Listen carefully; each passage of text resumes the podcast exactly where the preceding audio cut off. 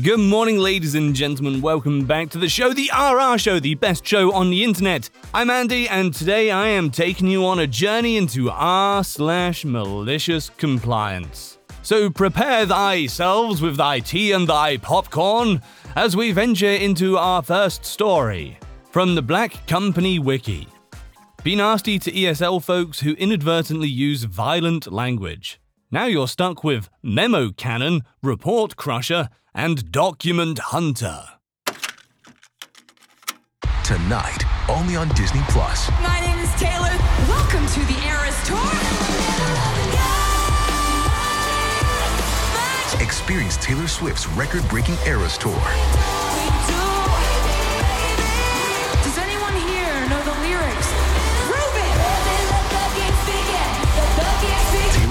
The Eras Tour, Taylor's version, with four additional acoustic songs. Streaming tonight only on Disney Plus. With the Lucky Land slots, you can get lucky just about anywhere. This is your captain speaking. Uh, we've got clear runway and the weather's fine, but we're just going to circle up here a while and uh, get lucky. No, no, nothing like that. It's just these cash prizes add up quick. So I suggest you sit back, keep your tray table upright, and start getting lucky. Play for free at LuckyLandSlots.com. Are you feeling lucky? No purchase necessary. Void where prohibited by law. 18 plus terms and conditions apply. See website for details. I've been sitting on this for some time because I'm still not sure if it precisely qualifies as malicious compliance, and also, it's specific enough to conceivably be traced to me. But I am sufficiently distanced from these folks now, so here goes. I was a freelancer for a media company that maintains a database for their videos, photo galleries, and other digital property, as well as a separate bid for contracts and the like. One of the clients, who struck a deal with them to utilize their IP, was represented by a woman with serious bullying issues. Let's call her Boomer. She was a Luddite and rarely seemed to understand anything that was being said on the conference calls. So I suppose to feel important, she acted like the grammar police and would interrupt her own boss's business partners and stakeholders in mid speech if they said something slightly different than how she wanted to hear it. Sometimes she did this multiple times in a single call. The worst was when she abruptly corrected ESL folk like the group from India, or the project manager from Germany, or the account rep from Hong Kong. Really, any stakeholders from any non Anglophone country who were still learning English. But on top of the grammar policing, she had a special fixation on correcting violent words and phrases. Examples to follow. Now, this is something that I would support to a degree, as I try to avoid that language myself when I have the presence of mind to do so. There have been fair minded movements for years now, all basically calling for a reduction in this type of language. But Boomer never conducted herself in a way that was respectful of anyone about this. So for me, it's not about the nobility of someone's cause, it's about how you treat people. When someone casually said, shoot me a note, very common to hear, Boomer would interject, Wait, why did you say that? You could just hear a pin drop. The proverbial tumbleweed would roll right through. It's hard to convey the total rudeness in a Reddit post, but this is tangible stuff. She would then pontificate briefly about why such phrases were unacceptable, and it's a shame we have not moved beyond this language. And then, suddenly, it was crickets again. Like we're supposed to go back to the topic at hand. Like she didn't just treat someone like scum for saying a very common phrase. It's such a disruption, and she never apologized a single time. The first time this happened, people were stunned. People from all countries, of all origins, and all age groups. The other boomers, the Gen Xers, the millennials, and the younger folk. This also extended to hunting related words like the phrase shooting fish in a barrel and harmless phrases like deer in the headlights. When anyone said this stuff, she acted like she was being given carte blanche to be an entitled bully with anger issues for 45 seconds. Even the group I worked for, who got regular royalty checks from her boss, hated this. When she wasn't pulling these stunts, she was silent, except for terse, distracted, soulless replies, and only when absolutely necessary. So, to understate it politely, she earned only negative feelings from everyone. This came to a head. It turned out that the company was helping with a lot of her syndication and sublicensing docs and even cloud management free of charge.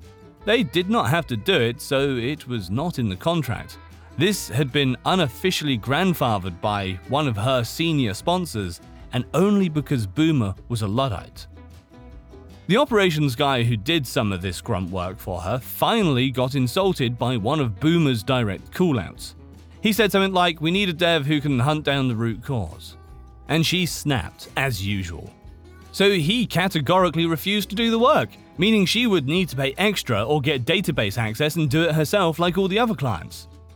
I, uh, I saw a fun opportunity here and I seized it. I volunteered to handle it for her myself until I could set her up with the necessary access, at which point she, ultimately, would use the same screens I used.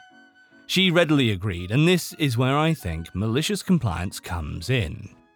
We made a customized interface for me to use, and then gave her access to it. They were technically the same screens I use. There was a Brazilian IT guy who hated her more than anyone, and a girl in the creative department who commiserated with our cause. I sold them on my little plan, and one evening, we made it happen. There was a duplicate web GUI that had been created for testing or something, but was now disused. We decided to grant her access to this GUI, not the production standard one, but the one with key verbiage and icons of a violent language we knew she'd hate, perforating the entire thing. The quick access bar that follows when she scrolls had these six beauties. Report Crusher. This was the reporting system she would be using two dozen times per week. The icon was a vice with a paper getting smashed inside it. If you looked closely enough, the paper had the tiniest little frown. Document Hunter. Instead of just search, the icon was a bullseye getting hit with an arrow. Shoot us a note. Instead of just contact us, the icon was a speeding bullet with an innocuous, chubby cheeked smile and a baby like expression. Memo Cannon. This was my favourite little contribution to the whole thing. It was always just a broken link. It never did anything except take you to a unique 404 message with a teensy little line art drawing of a deer with antlers, his tongue sticking out, slack jawed, and X's over his eyes. I just thought memo cannon was the funniest phrase I had come up with, and we knew it would stare at her in the middle of her screen for the next few years. The icon was a squat little cannon with a sparking fuse. Troubleshooting! Instead of just help. But the two O's were crosshairs. Wiki Change Patrol. This was worthless since it just linked to a recent changes page for a wiki full of depreciated docs that nobody consulted. But the icon was a gendarme looking guy smacking a huge baton into his palm. It also featured these gems. The cancel button for reporting system said kill task instead of just cancel. We had a file deduping routine. We changed the text for that button to say got time to kill she didn't have permission to access this actual function, but she would be seeing this button each time she opened any document in the web viewer. There were a handful of spots where the IT guy put a splash of camouflage coloration. In the standard environment, these were all just dead spaces. He thought, if I believe correctly, that camouflage would get her blood to boil. Before we granted her access to this wonderful Frankenstein, I permanently switched to the same environment GUI so that I could say honestly, yeah, these are the same screens I use. Which is what she agreed to. I hashed together a walkthrough in PDF that even a zombie could learn from, using screen captures from the new interface. Passed it along, and that was that. The fallout is a little bit anticlimactic because I never got any calls from Boomer directly with feedback that I could savor on for myself. This is because she lured some gullible student to do her grunt work for her in an unpaid gig. So, where I thought I'd be cherishing the apoplectic response firsthand, I actually wound up liaising with a disinterested teenager. But eventually, it did filter back to me secondhand that when Boomer finally saw the screen, she was really livid.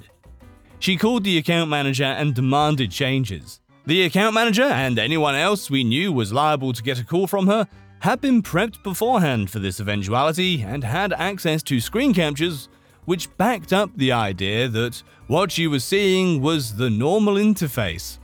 Absolutely no changes whatsoever were made.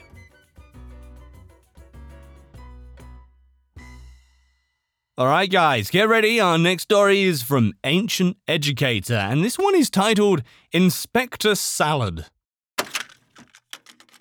Hello, it is Ryan, and we could all use an extra bright spot in our day, couldn't we? Just to make up for things like sitting in traffic, doing the dishes, counting your steps, you know, all the mundane stuff. That is why I'm such a big fan of Chumba Casino. Chumba Casino has all your favorite social casino style games that you can play for free anytime, anywhere with daily bonuses. That should brighten your day a little. Actually, a lot. So sign up now at chumbacasino.com. That's chumbacasino.com. No purchase necessary. VGW Group. Void were prohibited by law. See terms and conditions. 18 plus. True terrors of horror, bizarre happenings, unexplainable events. On our podcast, Disturbed, terror takes center stage.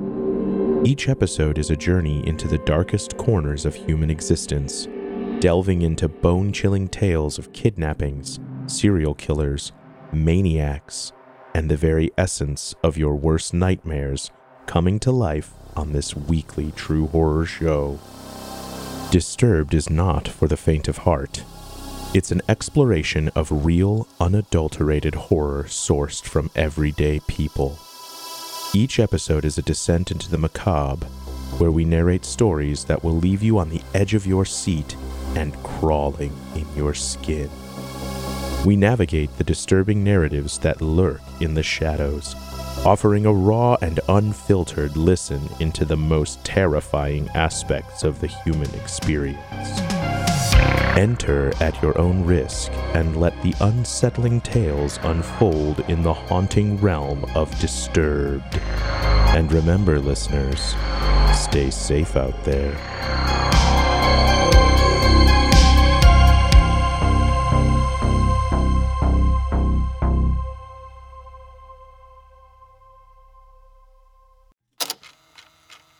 This happened on my drive through, like the first customer of the night. I've come to realize that Sunday is when all the crazies come through the drive through.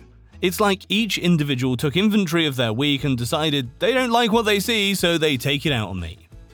Inspector Salad beeps on through. Hi, yes, hello. Last time you guys didn't give me all my stuff. You never give me all my stuff. I have a list. Whoa there, Turbo, slow down. I hate it when people start off a conversation with me like I was the idiot here last time. Man, whatever is on your list, I'll make sure you get it. I need an apple pecan salad, and it comes with lettuce and grilled chicken and blue cheese crumbles and blue cheese crumbles and pecans and blue cheese crumbles. She basically just kept describing the salad, but overemphasizing the blue cheese crumbles because evidently last time they left it out. Easy mistake to make because 90% of the time, no one wants the blue cheese. Also, we usually are assembling as the person speaks, especially drinks and salads, so every time she says, Blue cheese crumbles, my sandwich person makes eye contact with me while adding another shitload of blue cheese crumbles, just drizzling it everywhere emphatically like the Swedish chef. It was absolutely loaded. We handed out the salad to her to inspect with her stupid little inspector glasses, and she's like, Wow, that's a lot of blue cheese crumbles. Yeah, bitch, have your fucking salad. Smells like a damn moldy toe.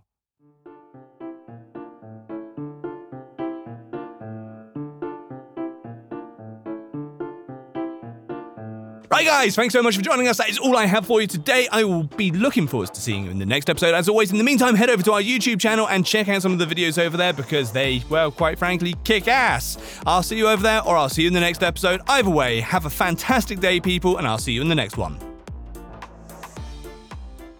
With Lucky Land slots, you can get lucky just about anywhere. Dearly beloved, we are gathered here today to. Has anyone seen the bride and groom? Sorry, sorry, we're here. We were getting lucky in the limo and we lost track of time. No, Lucky Land Casino, with cash prizes that add up quicker than a guest registry. In that case, I pronounce you lucky.